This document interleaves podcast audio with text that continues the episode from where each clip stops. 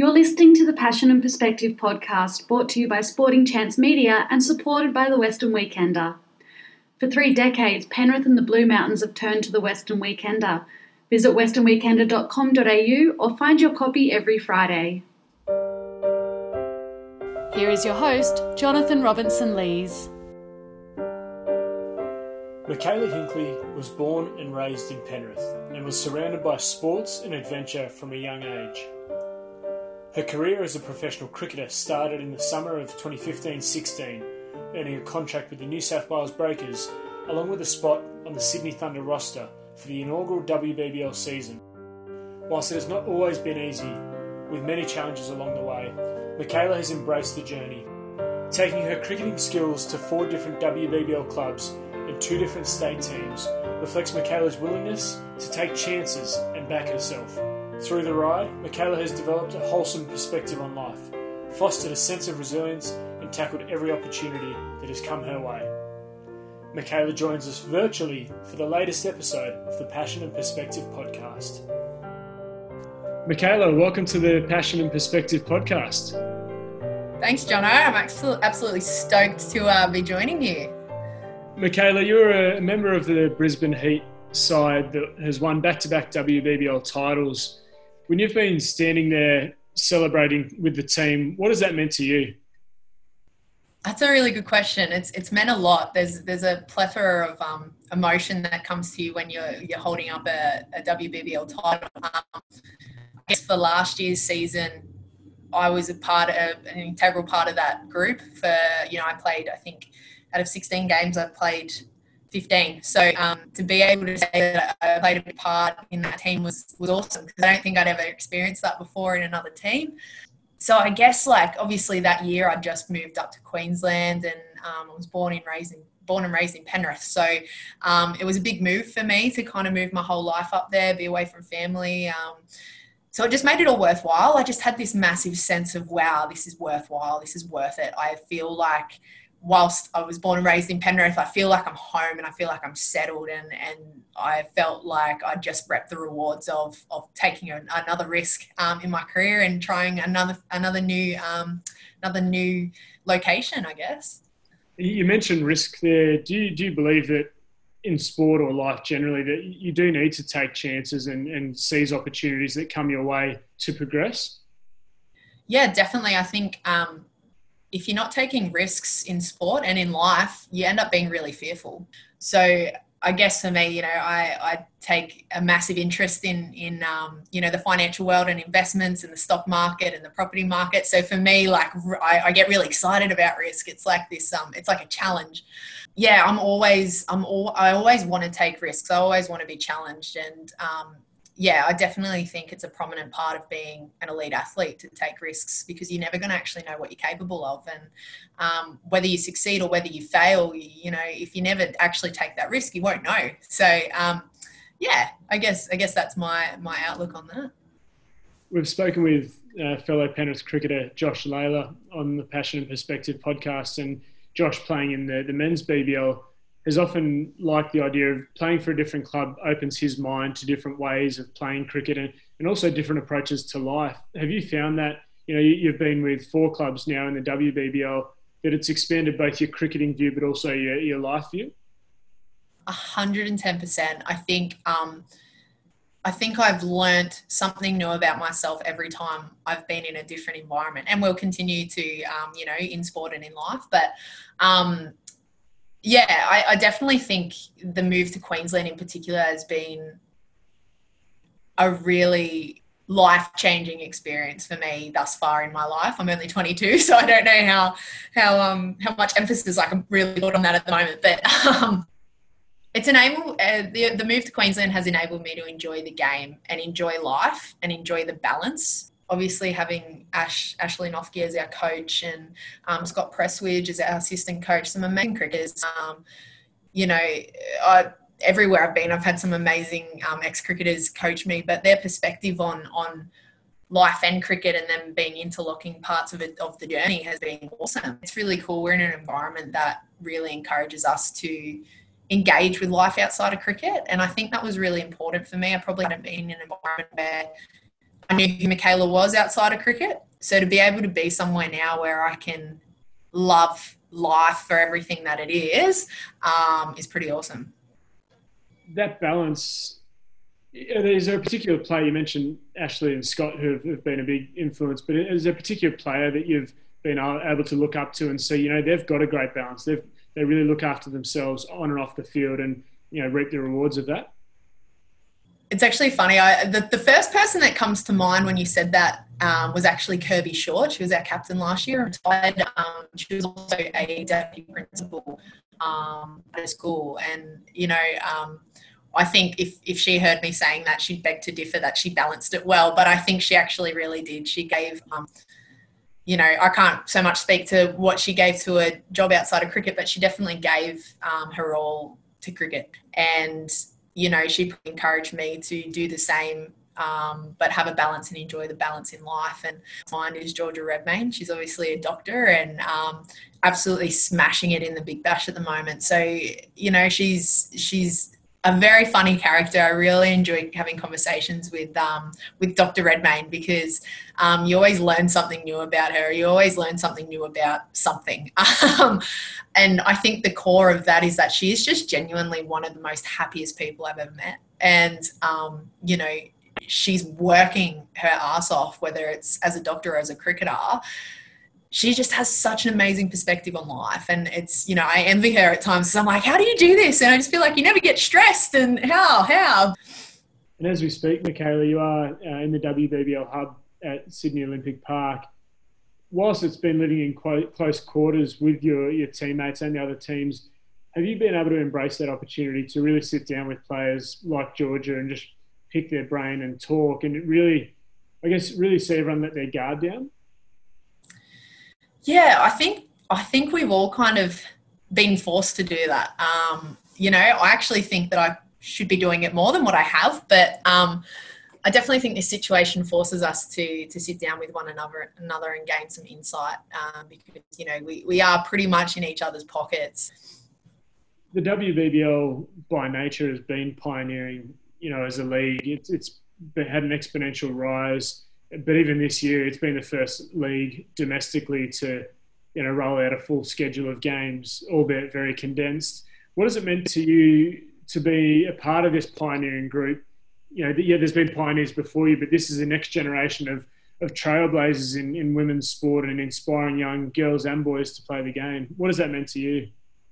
I've never actually thought of it like that. so thank you for for highlighting that. But I guess um, as you say that, the first thing I, I, think of is just, I just feel really humbled to be able to be a part of that. Um, you know, very humbled and very thankful to um, the women that actually pioneered the game before us that didn't have the opportunity that to be paid and that didn't um, have the opportunity to play in front of crowds or, or um, you know play T20 cricket in a competition like the Big Bash. Um, I think you know you players like Lisa Sthalekar, Alex Blackwell, um, even going back to Karen Rolton um, and Belinda Clark. Like they, I think they are the real pioneers, and knowing that there's always going to be an amount of pride we we need to take into where our game's at, and and also be encouraged by where our game's at, and yeah, I guess the first thing that comes to mind is definitely just being so humbled by the opportunity to to be on this platform playing cricket and inspire young people. Like I've said this so many times, but you know, when I was a kid, women's cricket wasn't on TV, and you hear it so often now. Um,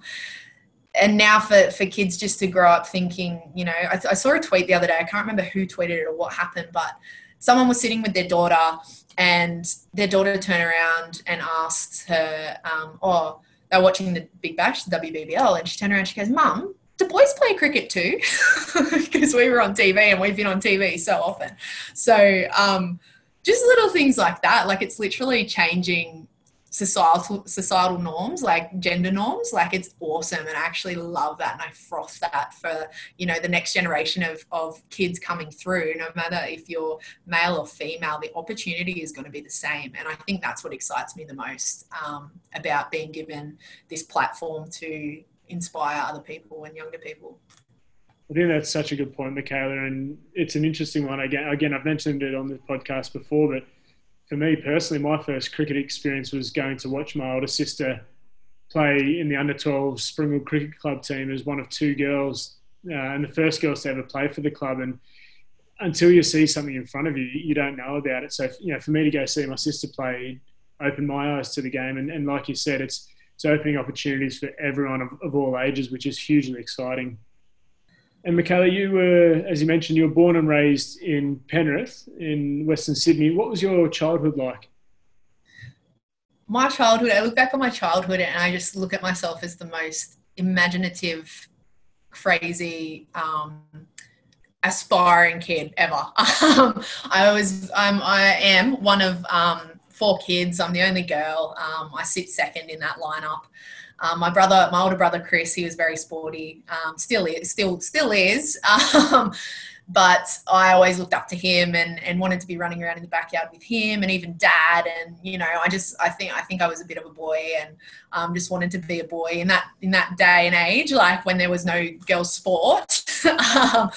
I just wanted to, you know, run out the back and play footy with Dad and Chris, and and you know, play backyard cricket and jump in the pool and just very adventurous upbringing. Um, my parents encouraged me to to dream and encouraged me to aspire to be great. Um, I mean, there's so much in this world, even back then before social media and and the rest of it. Um, there's so much in this world that can get us down as people, and there's so much in this world that is shocking and is wrong and is not nice. But you know, all we have is our aspiration, and I think commitment's another thing that my parents really drilled into me from a young age. You know, I remember um, when I was me and my older brother Chris, obviously being very sporty, we hinted once that we might like to be to try dancing to mum. And so she took that and ran with it and signed us up for dancing. Um, so we were doing Irish dancing, ballet, jazz, hip hop, you name it. We literally did every form of dancing for a year. We got a, like a week or two into the dancing lessons and we're like, Mum, we hate this this sucks. Can we stop? And she was like, no, you've committed to it. You've got to finish.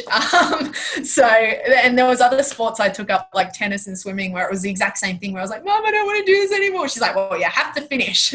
Um, yeah. And, and I guess my parents too, they've been um, married this year, for December the 1st for 30 years. So the commitment that they've shown us just through their parenting and their relationship has been amazing. So in a nutshell, um, that's what my upbringing's been like. Um, growing up in, in Penrith, and I think Penrith is a very humble humble place to grow up in too. Um, you know, we, we get a lot of um, we get a lot of flack for living out west, I think, from the uh, inner city mob. But um, it's definitely, I think, I think it's. I'll, I'll, always, always appreciate where I came from, and I'll always be proud to say that I was born and raised in Penrith.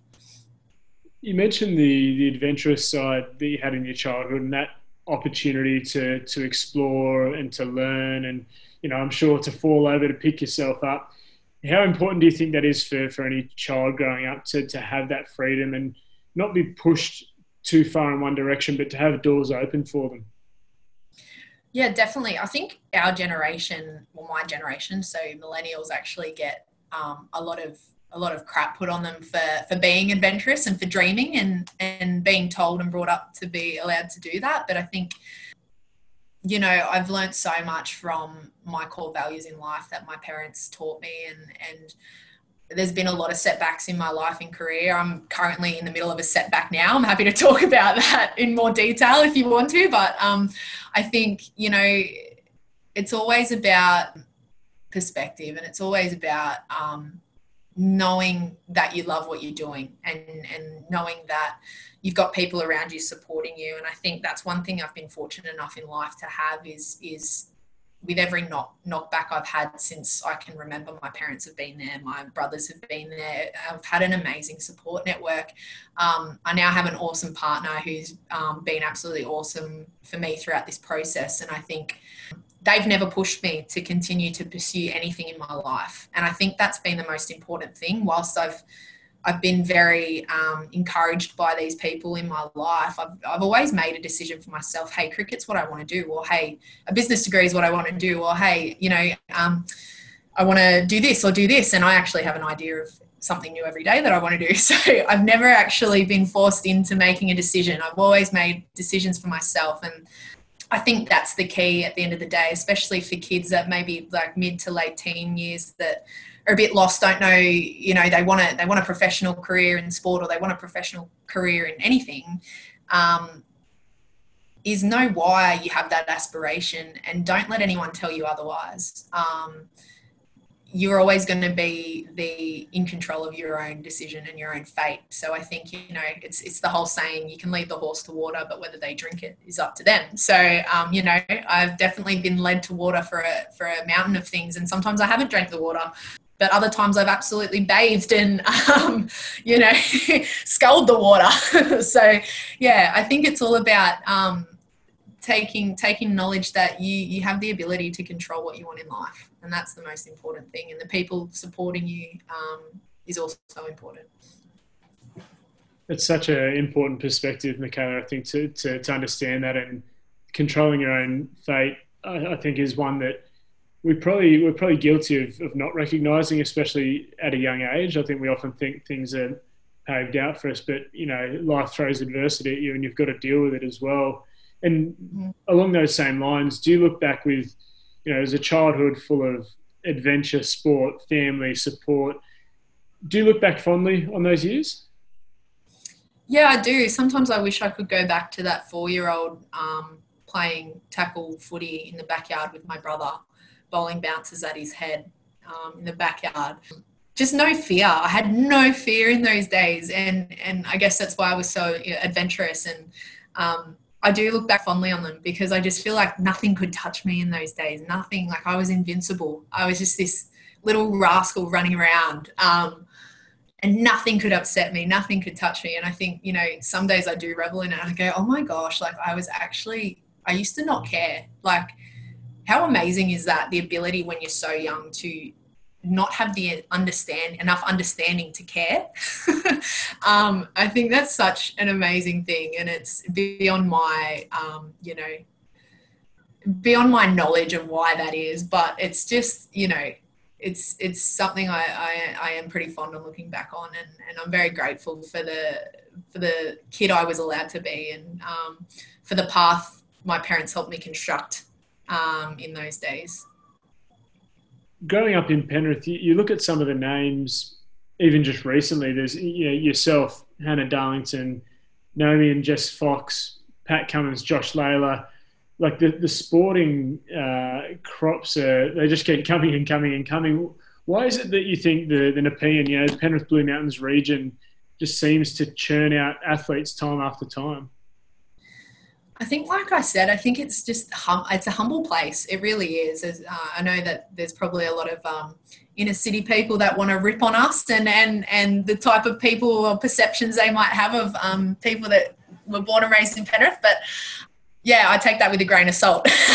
um, I really just think that it is it's it's Penrith is a place on the river. Um, you know, the one thing that connects every Penrith resident is that Nepean River. It's that, um, you know, the Hawkesbury River, the Nepean River, whatever you want to call it. You know, it's such a, it's such a massive source and a massive connection to our community. And, um, you know, there's something very humbling about being close to a, a source of water. um, uh, I'd, I'd love someone to challenge me on that maybe sometimes I would have preferred to have a Bondi Beach kind of um, outlook walking out of my back door at home in Penrith, but um, a river was good enough. But yeah, I just think it's like a fan. I honestly, if someone excels or succeeds and they're from Penrith, I'm just like, oh my gosh, yes, go Penrith. Every time Pat Cummins comes up on the TV, I'm like, Penrith boy, you get it, you get it. Um, so yeah, like there's just the pro. I think well, for me anyway, there's a definite pride of, of coming from Penrith, and there always will be. You know, I consider myself a bit of a Queenslander now, but anytime someone brings up Penrith, um, I'm just like, oh my gosh, yes. And it was funny, I was doing an appearance, I'd flown out to Townsville um, for an appearance with the Brisbane Heat. And um, the community development officer um, that had a role similar to what you had with the Sydney Thunder, Jono, um, you know, he was asking some questions and he was like, Oh, yeah, I've lived out in Townsville for this long. It's been great, blah, blah, blah, blah, blah. I was like, Oh, that's awesome. And he didn't know that I was from New South Wales. He just assumed that um, I was born and raised in Brisbane. And um, yeah, we got chatting and I don't know how it came up, but um, he said, "Oh yeah, you know, I'm from Sydney originally. Well, not really Sydney. I was from Western Sydney." And um, I said, "Oh, same. Born and raised out in Western Sydney." He's like, "Yeah, yeah, great place." You know, we were just speaking very vaguely on on Western Sydney, and then um, I was like, oh, so whereabouts in Western Sydney were you from? And and this guy was like, oh, oh, a place called the Blue Mountains, like um, um Wentworth Falls. And I just went, oh my gosh, I lived in Cranebrook. Like I literally lived in the foot of the mountains. I love the Blue Mountains. I was born raised in Penrith. And we just like, it was like, oh my gosh, it was like this instant connection which is awesome, which is so awesome. And I think that's why we have so many people excelling from out that way because it's like a family and it's it's it's a humbling family. It's a humbling place to live.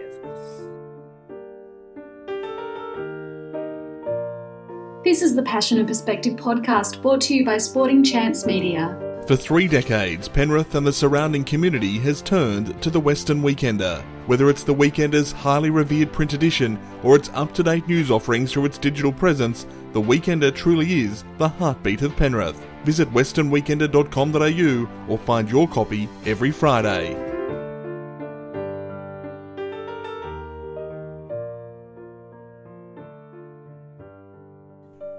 Mikayla, you first played cricket at the age of three in the old Kanga cricket days, and then your first kind of game of cricket was as a six year old for Windsor Leagues.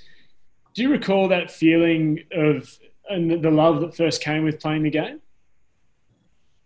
Yeah, I think, um, like I said before, I just wanted to do what Chris was doing all the time, my older brother.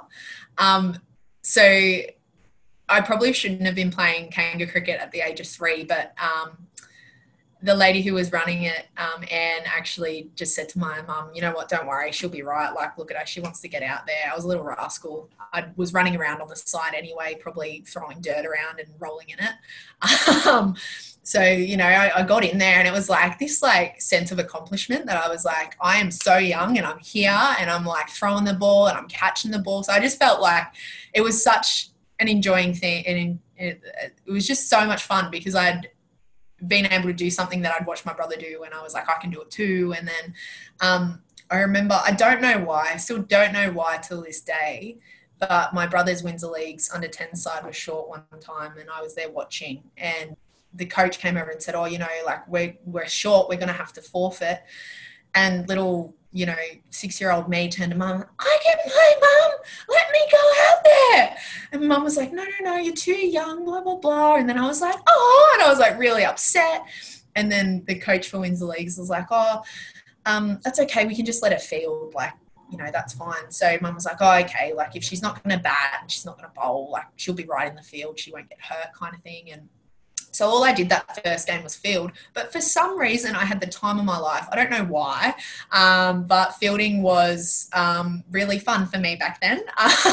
Um, it still is fun, but um, yeah, it, it, I went back the next week, and they were happy to have me in in the team again and again and again. So um, yeah, I guess I guess for me, it was just that sense of belonging to something as a kid and, and being a part of something as a kid. Um, and I think for me, like my hand-eye coordination was relatively good. So to be able to use that, you know, I wasn't always the smartest kid at school, so I always felt a little bit, um, you know, even though I was probably in kindergarten year one at the time, I was just kind of like, oh, what am I doing here? Sometimes as a six-year-old, whereas on the cricket field, it was like this instant sense of belonging. And same with soccer growing up, it was like this instant sense of belonging, and I could finally utilize some skills, some natural talent that I had in that space. Um, so yeah, yeah, that that's definitely the first um, the first kind of feeling I got taking the cricket field was like, wow, I feel like I belong here. like, so yeah. Do you, do you consider what might have happened if Chris's team, your older brother's team, weren't short that weekend? If they had a full team and you didn't get that chance to run out, do you think you would have uncovered cricket as a sport at some point, or there was a bit of a, a moment in time and has kind of paved the rest of your life? That's a really good question, and I've never been asked that before. Um, but I'm glad you asked it because it's made me think about it. um, um, I don't know, honestly. Um, still to this day, I want to go and play NRL. um, that's that's something that I joke about with my dad. He really doesn't want me to play, but um, um, I was playing soccer at the time.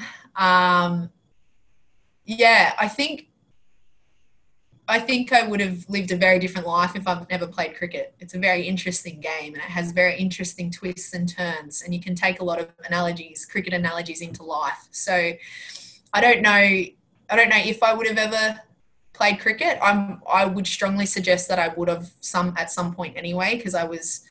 I think I was playing indoor cricket and I was playing in the backyard, and everything I tried, I just wanted to do. So a big leap of faith guess would say that yeah, I would have probably played cricket anyway. Um, when and how, I don't know, but um, yeah, I think I could have done anything really. At the end of the day, um, it was just cricket that I fell in love with at on that, at that moment on that day, and and you know, like any relationship, it's it's been a bit rocky, but um, I still love it. I still love it.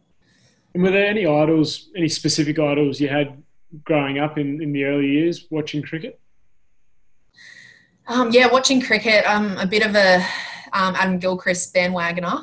Yeah, he was just exciting to watch, and I think that's what's encouraged kids my age to be so um, fearless when you bat and in T20. Like um, we grew up watching him bat, and people like Andrew Symonds and Matthew Hayden, and um, I'm rattling off the Queenslanders now, but um, um, yeah, being able to grow up watching they those cricketers and the way that they played the game. Um, you know, my earliest memories um, were watching Shane Warne bowl, and it was a very dynamic. I I can't remember an era of cricket before that. Obviously, I would have been not even thought of, but um, um, just the type of cricket that was played that we got to look at growing up um, was fearless and yeah, people players like Adam Gilchrist were a massive um, influence of mine when I'd when I'd go out and, and, play on a weekend. I had the Puma bats, I had Puma everything. I just wanted to be him at the time. Like I said, there was no real women's cricket around, and I think as I got older, I started to realize that hey, the cricket play uh, women play cricket as well. Um, and you know naturally gained some um, idols in that space like Leah Poulton and um, Alex Blackwell who I was fortunate both of them I, I ended up playing with eventually anyway which is still to this day I'm like well that's crazy. Mikayla through your early teenage years and starting to to form a, a bit of a career in cricket did you have ambitions to make it to the big time at that stage? Yeah definitely. I think um, the moment I you know, started playing cricket and soccer and any serious leading into my teenage years. And, and when I started playing representative and state cricket, um, yeah, there was definitely, a, that's when I probably started to feel the pressure and probably before I even knew what pressure was. Um, so having an outlet like sport and having an outlet like cricket really helped me excel. It really gave me a platform to excel and, and know that I could excel in something so yeah, yeah, definitely, definitely started to have serious ambition leading into those teenage years. And you were involved in a number of you know New South Wales underage teams, and then in 2015-16, you earned a New South Wales Breakers contract, and also a contract to play an inaugural WBBL with Sydney Thunder. When you cast your mind back to Howell Oval, the very first game of WBBL in your hometown at your home ground, what was that experience like? You know, there was over a thousand people there. Um, it was nationally broadcast. What did that mean to you? Um, it was unlike any other feeling I'd experienced before um, playing cricket, and I think I've since experienced similar things. Um, I don't think I'll ever experience something the same as that, or um, in comparison to that. But I remember rocking up that day, and all the boys from the cricket club were helping set up. Um, the club itself were really, um, really excited to have the game there, and obviously, Jono, you being part of the club previously as well, it's just like a family. Um, so I remember the mayor of Penrith at the time was there, and it just like was the first time I'd experienced being a professional cricketer. So to be able to have that experience at Howell Oval in the first ever game of the Women's Big Bash League as a 16 or 17 year old. Wow, that is something that no one can ever take from me. To this day, I think I still don't believe that because I don't know where that's happened before. But um, yeah, just utter excitement, utter, you know, disbelief. And I think it gave me a real platform to understand that cricket was moving in a direction that this was going to be a normality you know, not so much playing at your home ground in um, big bash games, but just in a sense of being able to showcase your skill at this level. So it was a feeling unlike um, anything I'll probably ever experience again, um, being able to do that. That first year across both Thunder and the New South Wales Breakers, who did you learn the most from that season? Alex Blackwell, I'd have to say, hands down. Um, and also as a player, Alex Blackwell, but I also learned a lot from Leah Poulton, who just retired, who probably retired too early and probably should have still been playing, but didn't to give younger kids an opportunity to, to, to play. I learned a lot from both of them. Alex is a very dynamic leader. She's a very positive, optimistic leader. And she definitely saw something in me that I probably didn't see in myself to um, enable me to be picked in that first first game and the first couple of games for that matter.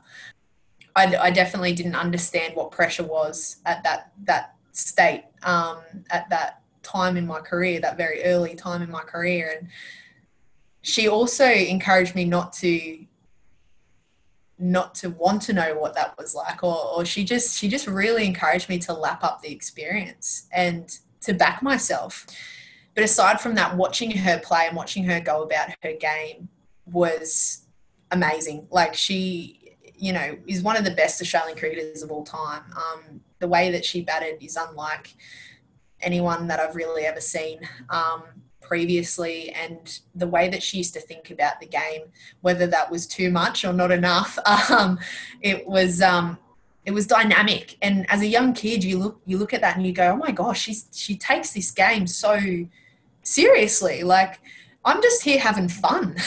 But but she's here. She thinks about it so much and and she's so good at thinking about it so much. She's so analytical in thinking about it and her perspective on it is amazing. And then she goes out there and she scores 50s and wins this games like this is amazing. Um so i think i think having someone like her lead the team just made me probably understand the work like obviously through her career she would have been part of that era that had to pay to play in the Australian cricket team. Um, so someone with that amount of perspective on the game that enjoyed playing the game like they were a little kid at the age of 30 odd was amazing to see as a 17 year old because you kind of think I've literally got like almost 20 years still in this um, in this game. They're looking at the way that she takes it head on. So um, um, yeah, I guess I guess that that was really awesome to kind of look up to her and then obviously have Leah as a coach and I learned so much about skill and cricket in that first year from those people.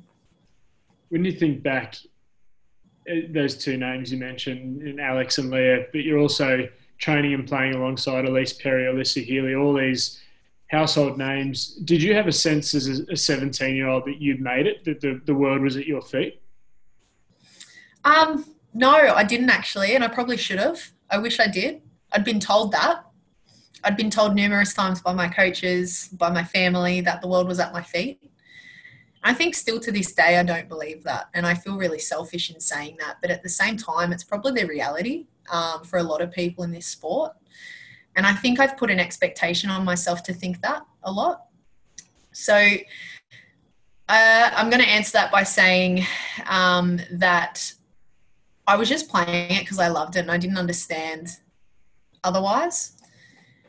And then, you know, I probably I probably wasn't, I was definitely ready skill wise to, to be at that level looking back, but mentally I definitely wasn't. And I think still mentally now I'm still learning. Um, and you know that's not going to be the case for every for everyone you know i look at the 17 year olds currently playing big bash and i'm just like oh my gosh these kids are amazing i couldn't i couldn't do that at that age um, you know so i think I think sometimes I still do struggle to think, hey, I've got the world at my feet and I've actually got nothing to lose. And um, especially at times like this when I'm in a hub, it's like, you know, there's a lot of negativity about negativity about being in this situation, this current situation, and often you do forget that you're in control of your destiny, and it's a bit contradicting to what I was saying before. Um, so I guess going back to that, like um, I didn't think I had the world at my feet because I wasn't satisfied. at that age. I wasn't satisfied that I was the cricketer or the person that I wanted to be yet. And I'm still not satisfied, but I'm going to say that that's a very healthy thing. Um, it's also okay for people that have been in my situation to go, yeah, I've got the world at my feet. Like I'm going to grab that with both hands. And I think I definitely did grab that with both hands. I probably just was and still am unsatisfied and ready to, um, to continue to learn and grow as a person and a cricketer and that learning and growth um, is, is, continued on your journey. As we mentioned, you, have played for four clubs: you know, Sydney Thunder, Perth Scorchers, Hobart Hurricanes, and the Brisbane Heat. How have you gone about approaching different styles of cricket, you know, under different coaches? What has that meant for your game specifically? I think for me, I've looked at every, every opportunity as an opportunity to grow as a player and a person, like I just said. And I think um, I've really just looking back on the experiences I've had, I've, I've lent into that wholeheartedly every time. Um, you know, I see the Tasmania, the, the Hobart experience is such a valuable experience because that was a time in my career that I wasn't enjoying cricket. And I literally got a call from the coach. I wasn't actually going to go down there and play. I was going to be an injury replacement player. I decided not to play Big Bash that year. Um, and you know, I remember being on the phone to her. I just said to her, "Look, I, this is um, Salliann Briggs. She's still the coach, but I just said to her, I'm like, I'm just not enjoying my cricket. I've got to think about this. I don't know whether it's what I want to do." And I just remember her kind of turning around and saying, "Look, Mikayla, I understand where your head's at at the moment. Um, there is absolutely no pressure on you coming down here, but if you do, I just want you to enjoy the game. I just want you to have fun. Um, and there is literally no pressure on you. So, you know, if you want to come down, come down. If you don't want to, don't. But I definitely think you should, and I think you should with the with the um, ambition to have fun, not to not to perform. Um, so I did that. I, I kind of thought about it for a day, and I rang her back and I said, "Yeah, look, I'm ready to have some fun. Let's do it."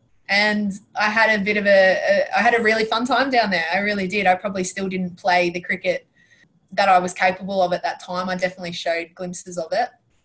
But it was a real interesting point in my career because I realized that I did love the game again and I realized that I could have fun and perform at the same time. And I think fun comes before performance. Appreciation for the game comes before performance. Um, if you're not appreciating the game, you're not going to you're not to perform. I'll tell you that right now. Um, so I think that experience definitely is an opportunity that I went in just take me, take me for everything.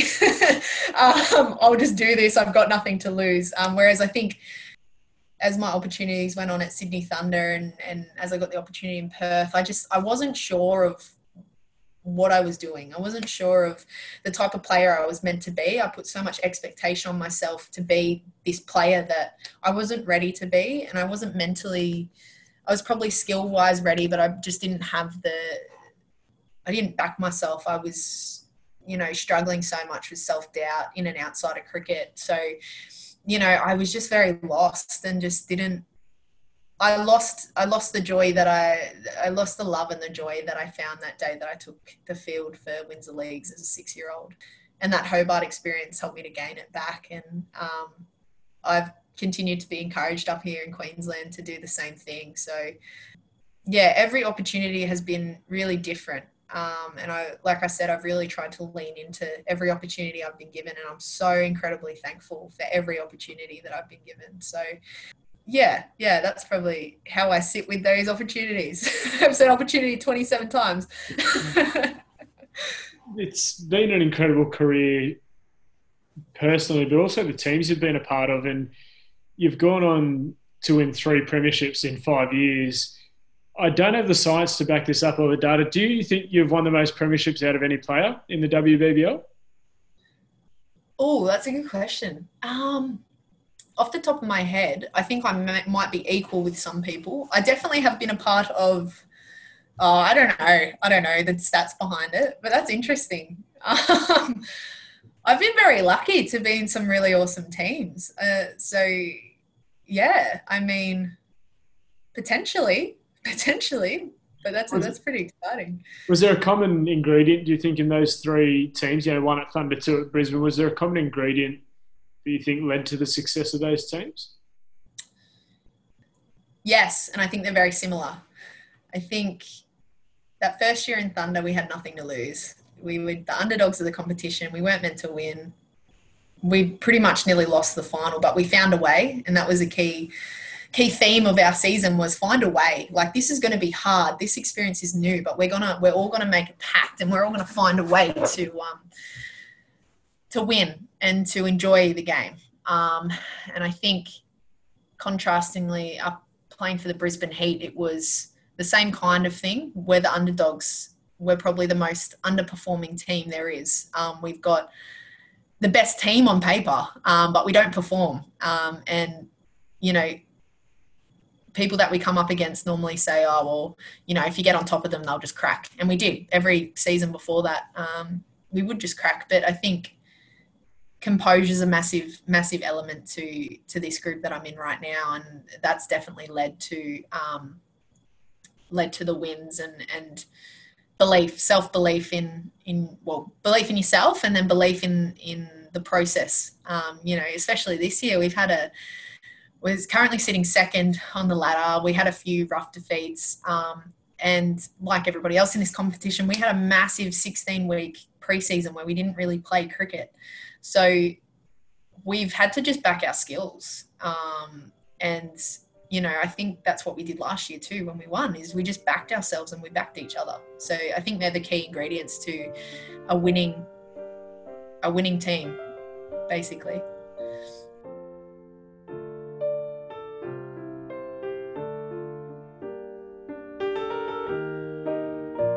Is the Passion and Perspective podcast brought to you by Sporting Chance Media.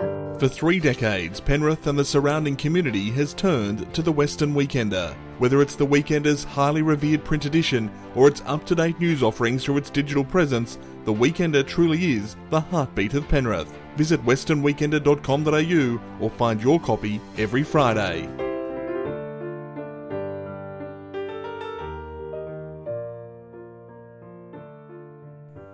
Mikayla, you took, as you alluded to, you took a break from cricket in 2017. What did that mean for your life outside of cricket? You know, what were you able to um, to recognise during that time? Um, I definitely recognised in that time that I was struggling mentally. I'd been diagnosed that year with severe depression and anxiety. I was heavily medicated. um, yeah, I was in a very dark place, um, and everything was an effort. Um, people that have suffered severe depression, anxiety would um, concur that it's it's a very taxing, very very dark place to be in. And as a what would I have been a twenty year old, I just I was very lost. I didn't. I was looking for myself. It was like I was in a I was in a dark room. It's like when you you need to go to the bathroom in the middle of the night. And instead of turning lights on you just feel yourself your way to the bathroom. It's like i'd woken up in the middle of the night in a dark room. I wasn't motivated to turn the light on so i was just like blindly looking for in the dark where's mikayla? Like what am i? Who am i? Um, sometimes i still find myself in that headspace which is okay as well. That's very important. But i really struggled in that mental element of who i am. Um, and I learned a lot about support networks and I learned a lot about having hard conversations with yourself. And yeah, I guess I turned into a totally different person to what I explained I was when I was a kid earlier. Um, this adventurous, excited, ambitious kid. I was just every opposite you can come up with from that. That's what I was. Um, and so I battled with that. And so I gave up something that you know, deep down, I, I, still loved. At the time, I didn't know it, but I, I, I gave up cricket, and um, yeah, I think I gave up on myself too. um, that just didn't didn't lead to anything. You know, I it was a good opportunity to kind of you know um, clinically get better and clinically um, work through my mental health issues. But once I found the love for cricket again, and also stuff outside of cricket, everything just kind of clicked again, and I was able to be where I'm at now, up in Brisbane. Um, well, I'm in the hub, but move up to Brisbane and, and play for Queensland. And yeah, I think if I never intentionally took that year off, I would have never had that opportunity to find out who I actually was. And mental health is a massive continuum. So there's always going to be times where I'm going to be very really doubtful of myself, or I'm going to think that I don't love the game, or I'm going to think that things outside of cricket aren't working. But I think that I experienced that at 20 um, and was in such a dark place at 20, and knowing that I did get through it, uh, it's it's it's possible to continue to get through it. Um, so that was a really important lesson for me. Where did you first find help, Mikayla? Because you know there may be people listening to, to this conversation and they can relate to that analogy of walking through the room and it's all dark. Like, wh- where did you first reach out and, and get help?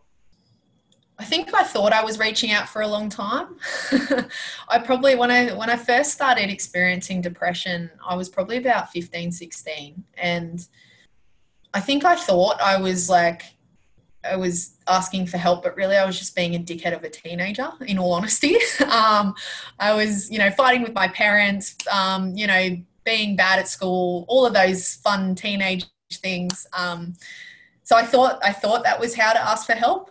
um, it wasn't until I actually left school and I was playing professional cricket and my mental health got pretty serious, um, like pretty seriously bad, that I actually had to, you know, I remember having a conversation with the Breakers sports psych at the time and just saying, like, I've actually never said this to anyone before.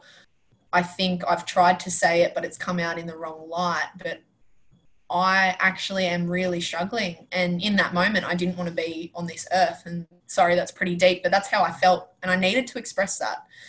And that was really big of me to express that as, a, as an 18, 19 year old. Um, and I think some people sh- still throughout their life struggle to to be able to put their hand up and and and do that. And I think I think it's important firstly to lean on your support network. I think I look back and I wish I had just spoken to my parents a bit more and been less of a stubborn teenager. But that's why they love us. Like that's why our support network, our family, our friends, that's why they love us. And I think that's definitely always going to be a first port of call.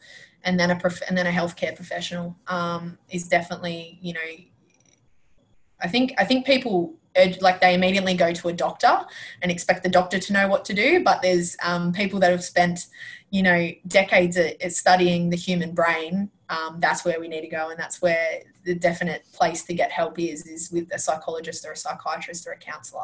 Yeah, that would definitely be my advice to anyone that is feeling like they're in a bit of a dark place, like I described. That first conversation with the the sports psychologist Cricket New South Wales. From that moment, was it a weight off your shoulders? Did you have clarity in your life, or did it did it take a lot of work? You know, you, you referenced medication and and just being more self aware before you had that clarity in your life. Mm. I remember walking away from that conversation and thinking that I was gonna, I was just immediately gonna have clarity in my life, and that's I can't think of a more unrealistic thought um, to have. Um, mental health is a journey, and and I think not not until even the past 18 months have I really felt a real stability in my life and a real balance in my life. Um, I was severely struggling past that moment. I think, um, you know, I wasn't diagnosed by that particular psychologist. I actually went, he referred me to a psychiatrist and he had, like, I had this referral letter for ages and I never did anything with it. Like, uh, that's how unmotivated I was as a person at the time. Um, it finally got to a point where I needed to go and, and see this psychiatrist. And there I was diagnosed with severe anxiety and depression at the age of 19. And um, the psychiatrist had pretty much said that um, I'd had it since I was a teenager. Um, and so it's it's not a it's not an immediate you do there is a sense of relief knowing that it's been diagnosed and you are and it's real you're not stupid.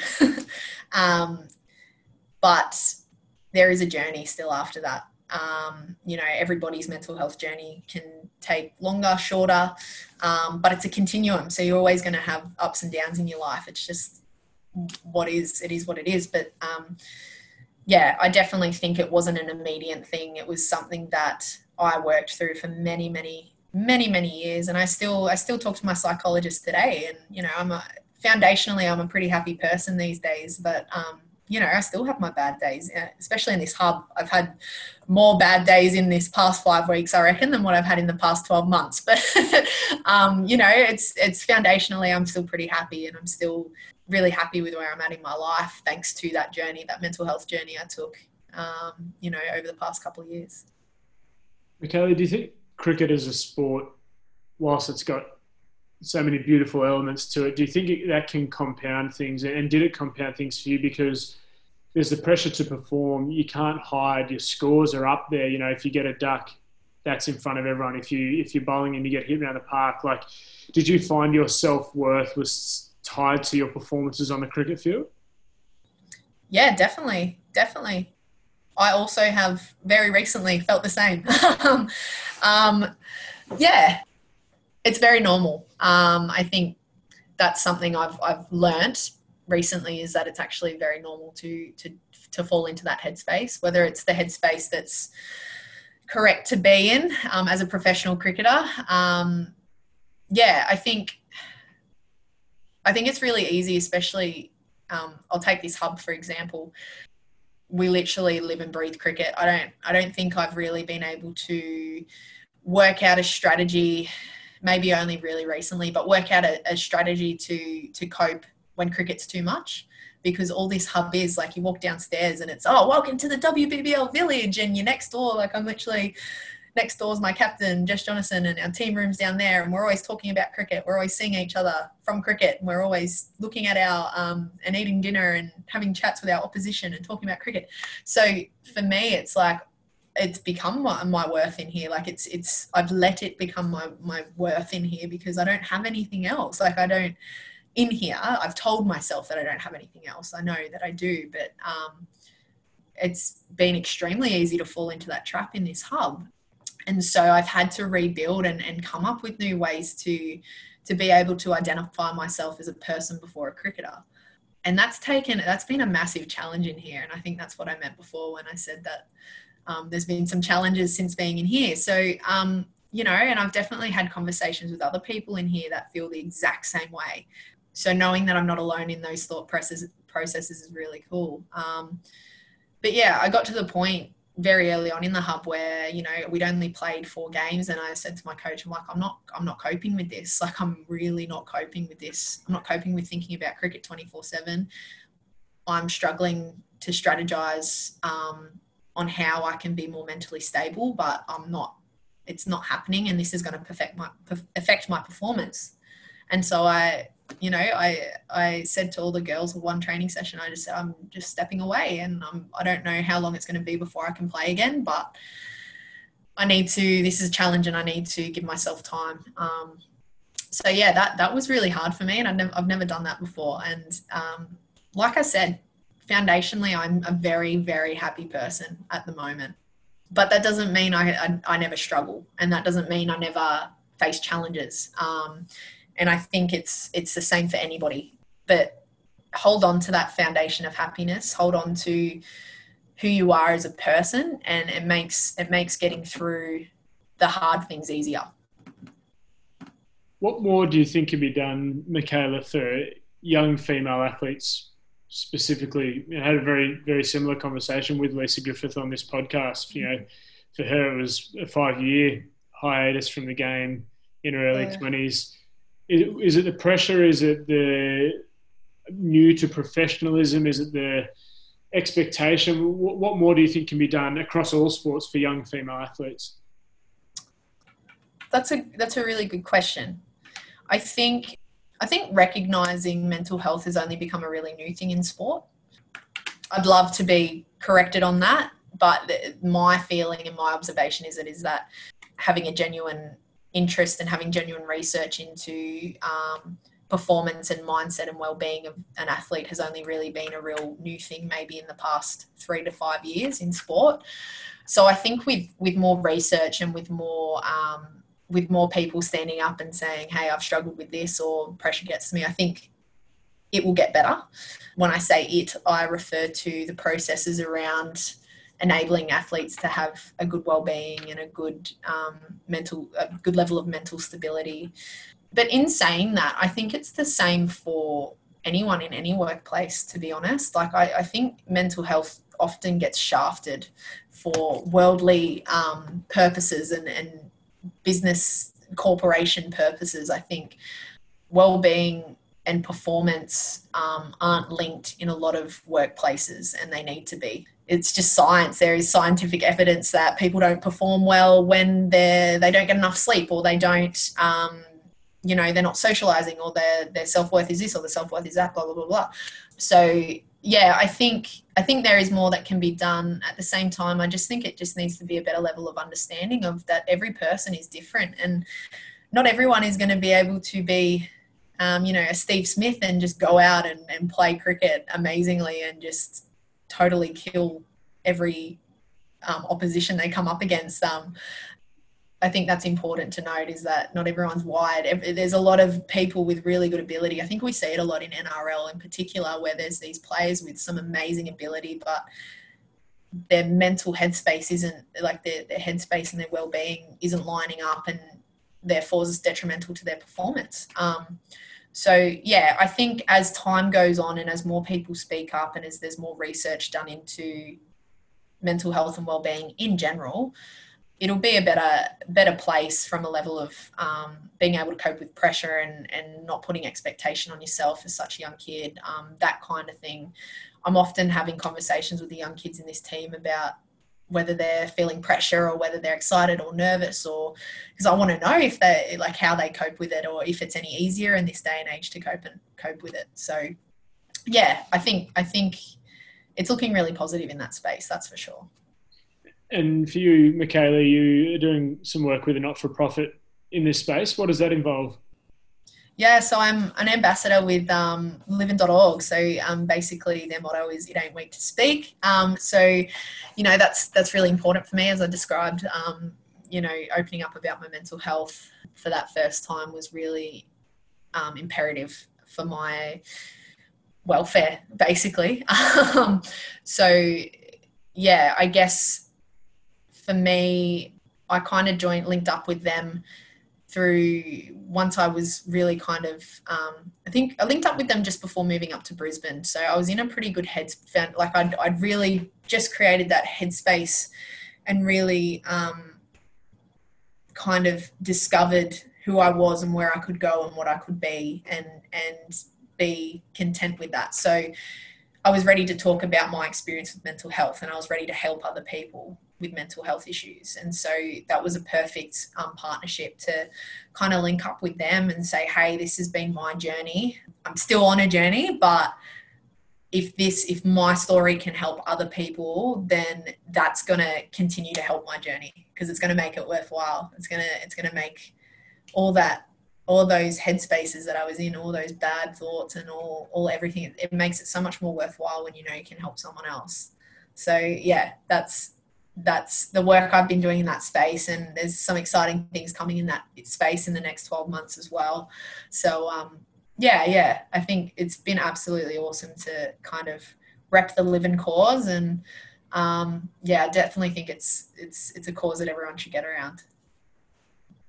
Mikayla, you're a proud Kunja woman. Uh, you discovered your Aboriginal heritage in more recent years. What mm. shift did that have in your perspective, uncovering your family's history? Yeah, I mean, we kind of always had an inkling about it. Um, we just never looked into it. I think because there's obviously a lot of intergenerational injustice into um, the Indigenous culture. A lot of my family didn't want to identify as that because it was easier not to. It was easier to live through life not not doing that. So I think I'm actually really um, lucky to be able to um, identify. Um, and it's something me and my mum kind of really looked into because, yeah, it was like we, I grew up um, in a pretty ethnic school, Penrith Anglican College. Um, a lot of Maltese, a lot of Greek, a lot of Italians, and everyone was really proud about where they were from. And oh yeah, my dad's Maltese, my mum's Italian, or you know I'm Greek, I'm Greek Orthodox, I'm this and that. So everyone knew who they were. And I can remember people would ask me, and I'd just be like, oh I'm Australian. Yeah, I'm Australian. They're like, no, but where are you from? And I'm like, I'm just Australian. Growing up without that sense of identity and connection to my heritage was really hard and it took its toll. And I think, um, I think that's actually really helped me connect spiritually to who I am as a person. And I'm really thankful for that. I'm really thankful that yeah, I'm now able to identify um, and be proud to be an Indigenous woman. And I think, you know, my whole family's gotten around it a lot. And, um, you know, I guess I wish, I wish our family previously could have been more acknowledging of it, which really sucks. But, um, you know, it's, it's definitely been an imperative part of me kind of gauging who and what I am. For any Indigenous person, you just grow such a massive spiritual connection to who you are and where you're from. You kind of feel it's ironic, Mikayla, that society, we're trying to push for reconciliation, and the, the ironic part is for 60,000 years, Aboriginal and Torres Strait Islander people have been living off the land, living in the present moment, living with a connected community, that having a connection to land, and that's what society wants these days. Do you find that yeah. that's ironic that we're, we're almost coming back to, to the important things that all these Aboriginal mobs and tribes lived and breathed for thousands and thousands of years? Yeah, I, I would definitely say we're slowly coming back to it. Um, I think there's a long, a big shift that needs to happen in society, from from my from my opinion um, on it. But yeah, I definitely think that people are recognizing the injustices a lot more these days, and and I, I guess that's promising. However, like I said, there's still we're still a long way off having having a better or even a sound understanding of of of what's so important about our indigenous culture like um, and non-indigenous and non-indigenous people understanding that too.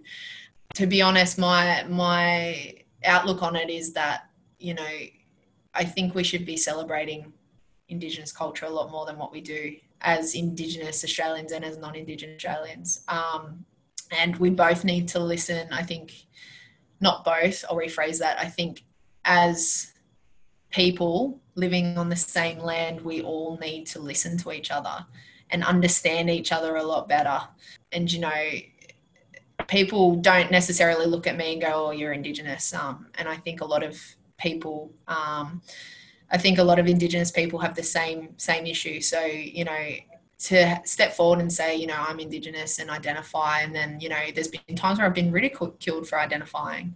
So, you know, there's a long way to go. There is a very long, long way to go. And there's a long level of understanding that still needs to happen.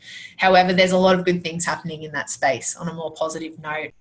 Obviously, hundreds, hundreds of challenging years for Aboriginal and Torres Strait Islander people. But this year specifically, we've seen a divisiveness around the world. Like whilst there's an element of acceptance in society, there's also that wedge being pushed down the middle and really creating that divisiveness uh, around the world.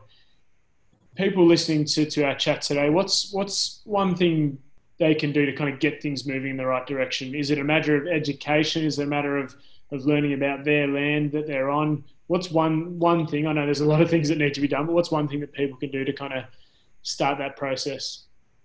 It definitely starts with education and i think that our government needs to be doing more in that space and us as citizens of australia need to push that more. So i think that's the first thing is educating our um, our youth about indigenous heritage indigenous culture. Um, you know i look back on my education and never were we really taught much about indigenous heritage. Um, for an indigenous person i had the most uncultured upbringing um, through school and through family, and it's really upsetting. It's important to push for that education to happen and to push the importance of that education because our education system across the globe, uh, across the country, doesn't actually provide a platform for, for the next generation to learn and understand, which really sucks. So I think that's where it begins. But I also think as Indigenous Australians, we also need to take a step up and, and, and probably respect that there are being things put in place to better this, to better this massive um, mess that was that was started the day that um, the land was taken from us. Um, um, yeah, it's it's really tricky, Jono. It's really really tricky. But I think yeah, I'll go back to it starting um, with our education system and starting with just from both both sides of the coin being better people being better human beings Do you take the time, Mikayla, to reflect on the journey to this point? You know, you look back at the past, say, six years, it's been such a a roller coaster for you. You know, some tremendous highs, but some some really tough lows as well. Do you deliberately stop and look back on that journey? Yeah, I think recently I've been forced to, um, but I do I do look back on it. I often look back on the times where I didn't know what pressure was in cricket. I often look back at being a school kid and going to school and being told that I'd never get to go to university because I wasn't smart enough. Um, and, you know, I look at all the times I was probably told that I'd never amount to what I thought I could amount to or uh, that I'd never, nothing would eventuate, eventuate of my aspirations. Um, I think that's the first thing I look back on because as crappy as it was to kind of be told that kind of thing, it's probably what helped me get here. And it's probably why I'm still here. But also, the core of that is um, that you know it's it's been a lifelong ambition of mine to be in the position that I'm in right now. And sometimes you do have to stop and smell the roses of the journey and go it hasn't been all smooth sailing for me. Um, but how many lessons have I learned? How many life lessons have I learned through this cricket career? Like I'm only 22 and I feel like I've learned, you know, this this career's been six years long and I feel like I've learned 20 years worth of, of life lessons. Um, so yeah, yeah, I think that's where I sit with that when I look back. And do you believe in life that we find ourselves or that we create ourselves as people in the sense of do you believe the path is laid out for people or that every decision you make shapes where you end up? I think I think that um, there's never no certain there's never a certainty in where your, where your path is going to be. Um, no one knows what tomorrow is going to bring. No one can tell me that they know what tomorrow is going to bring. Um, I definitely think you create you create your path, and you've got to have ambition. You've got to have um, passion. You've got to have you got to take risks in order to construct that path. And um, you know, I think people that just think the path's constructed for them are probably believers that um, you know that they don't need to take risks and that they don't need to to expand and and you know grow as a person. Um, sometimes I get scared of change, but nine times out of ten, I'm excited by change, and I think that's been the reason why I've probably played a few different clubs and tried a few different things career wise. Um, so, you know, I think I definitely think every decision you make in life is is is a piece of um, the journey and a piece of the path, and that it's it can always change direction. It can always take twists and turns. Um, and that there's no there's no end goal to that path either. That path doesn't end, and I think that's something as athletes we get caught up in because we go, oh, my ultimate goal is to play for Australia and then you never really think beyond that. So yeah, yeah, I guess that's that's my take on it. Mikayla, you mentioned to me before the show that you love for cricket. You, you said, I love being competitive. It allows me to do that. It takes me away from my outside struggles. It's my oasis and my happy place. Would you change it? Would you change your journey? Would you change the life up until this point? Again, there's been some highs and lows, but are you happy with where you're at? Yeah, I, I think this this competition has been one of the most challenging things I've experienced in my career. Not the most challenging, but one of. But I sit with the perspective I can't wait to see what I'm capable of after this because I've learned so much about myself through this through this tournament through this hub situation.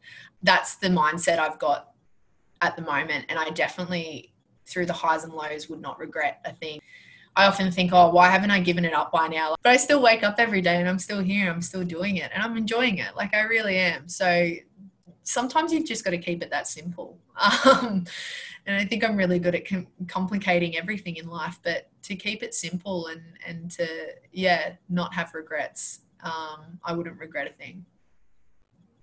Mikayla, thank you so much for such a, a candid and honest conversation, but also really educa- educational conversation and appreciate your, your time being on the Passion and Perspective podcast. Wishing you all the best. Thanks, John. I've really appreciated the chat. I'm really keen to um to see who else you get on this podcast. Um, especially that I'm a very proud, proud Penrith girl. So yeah, thanks for having me. I'm, I'm really, really stoked to have been a part of it.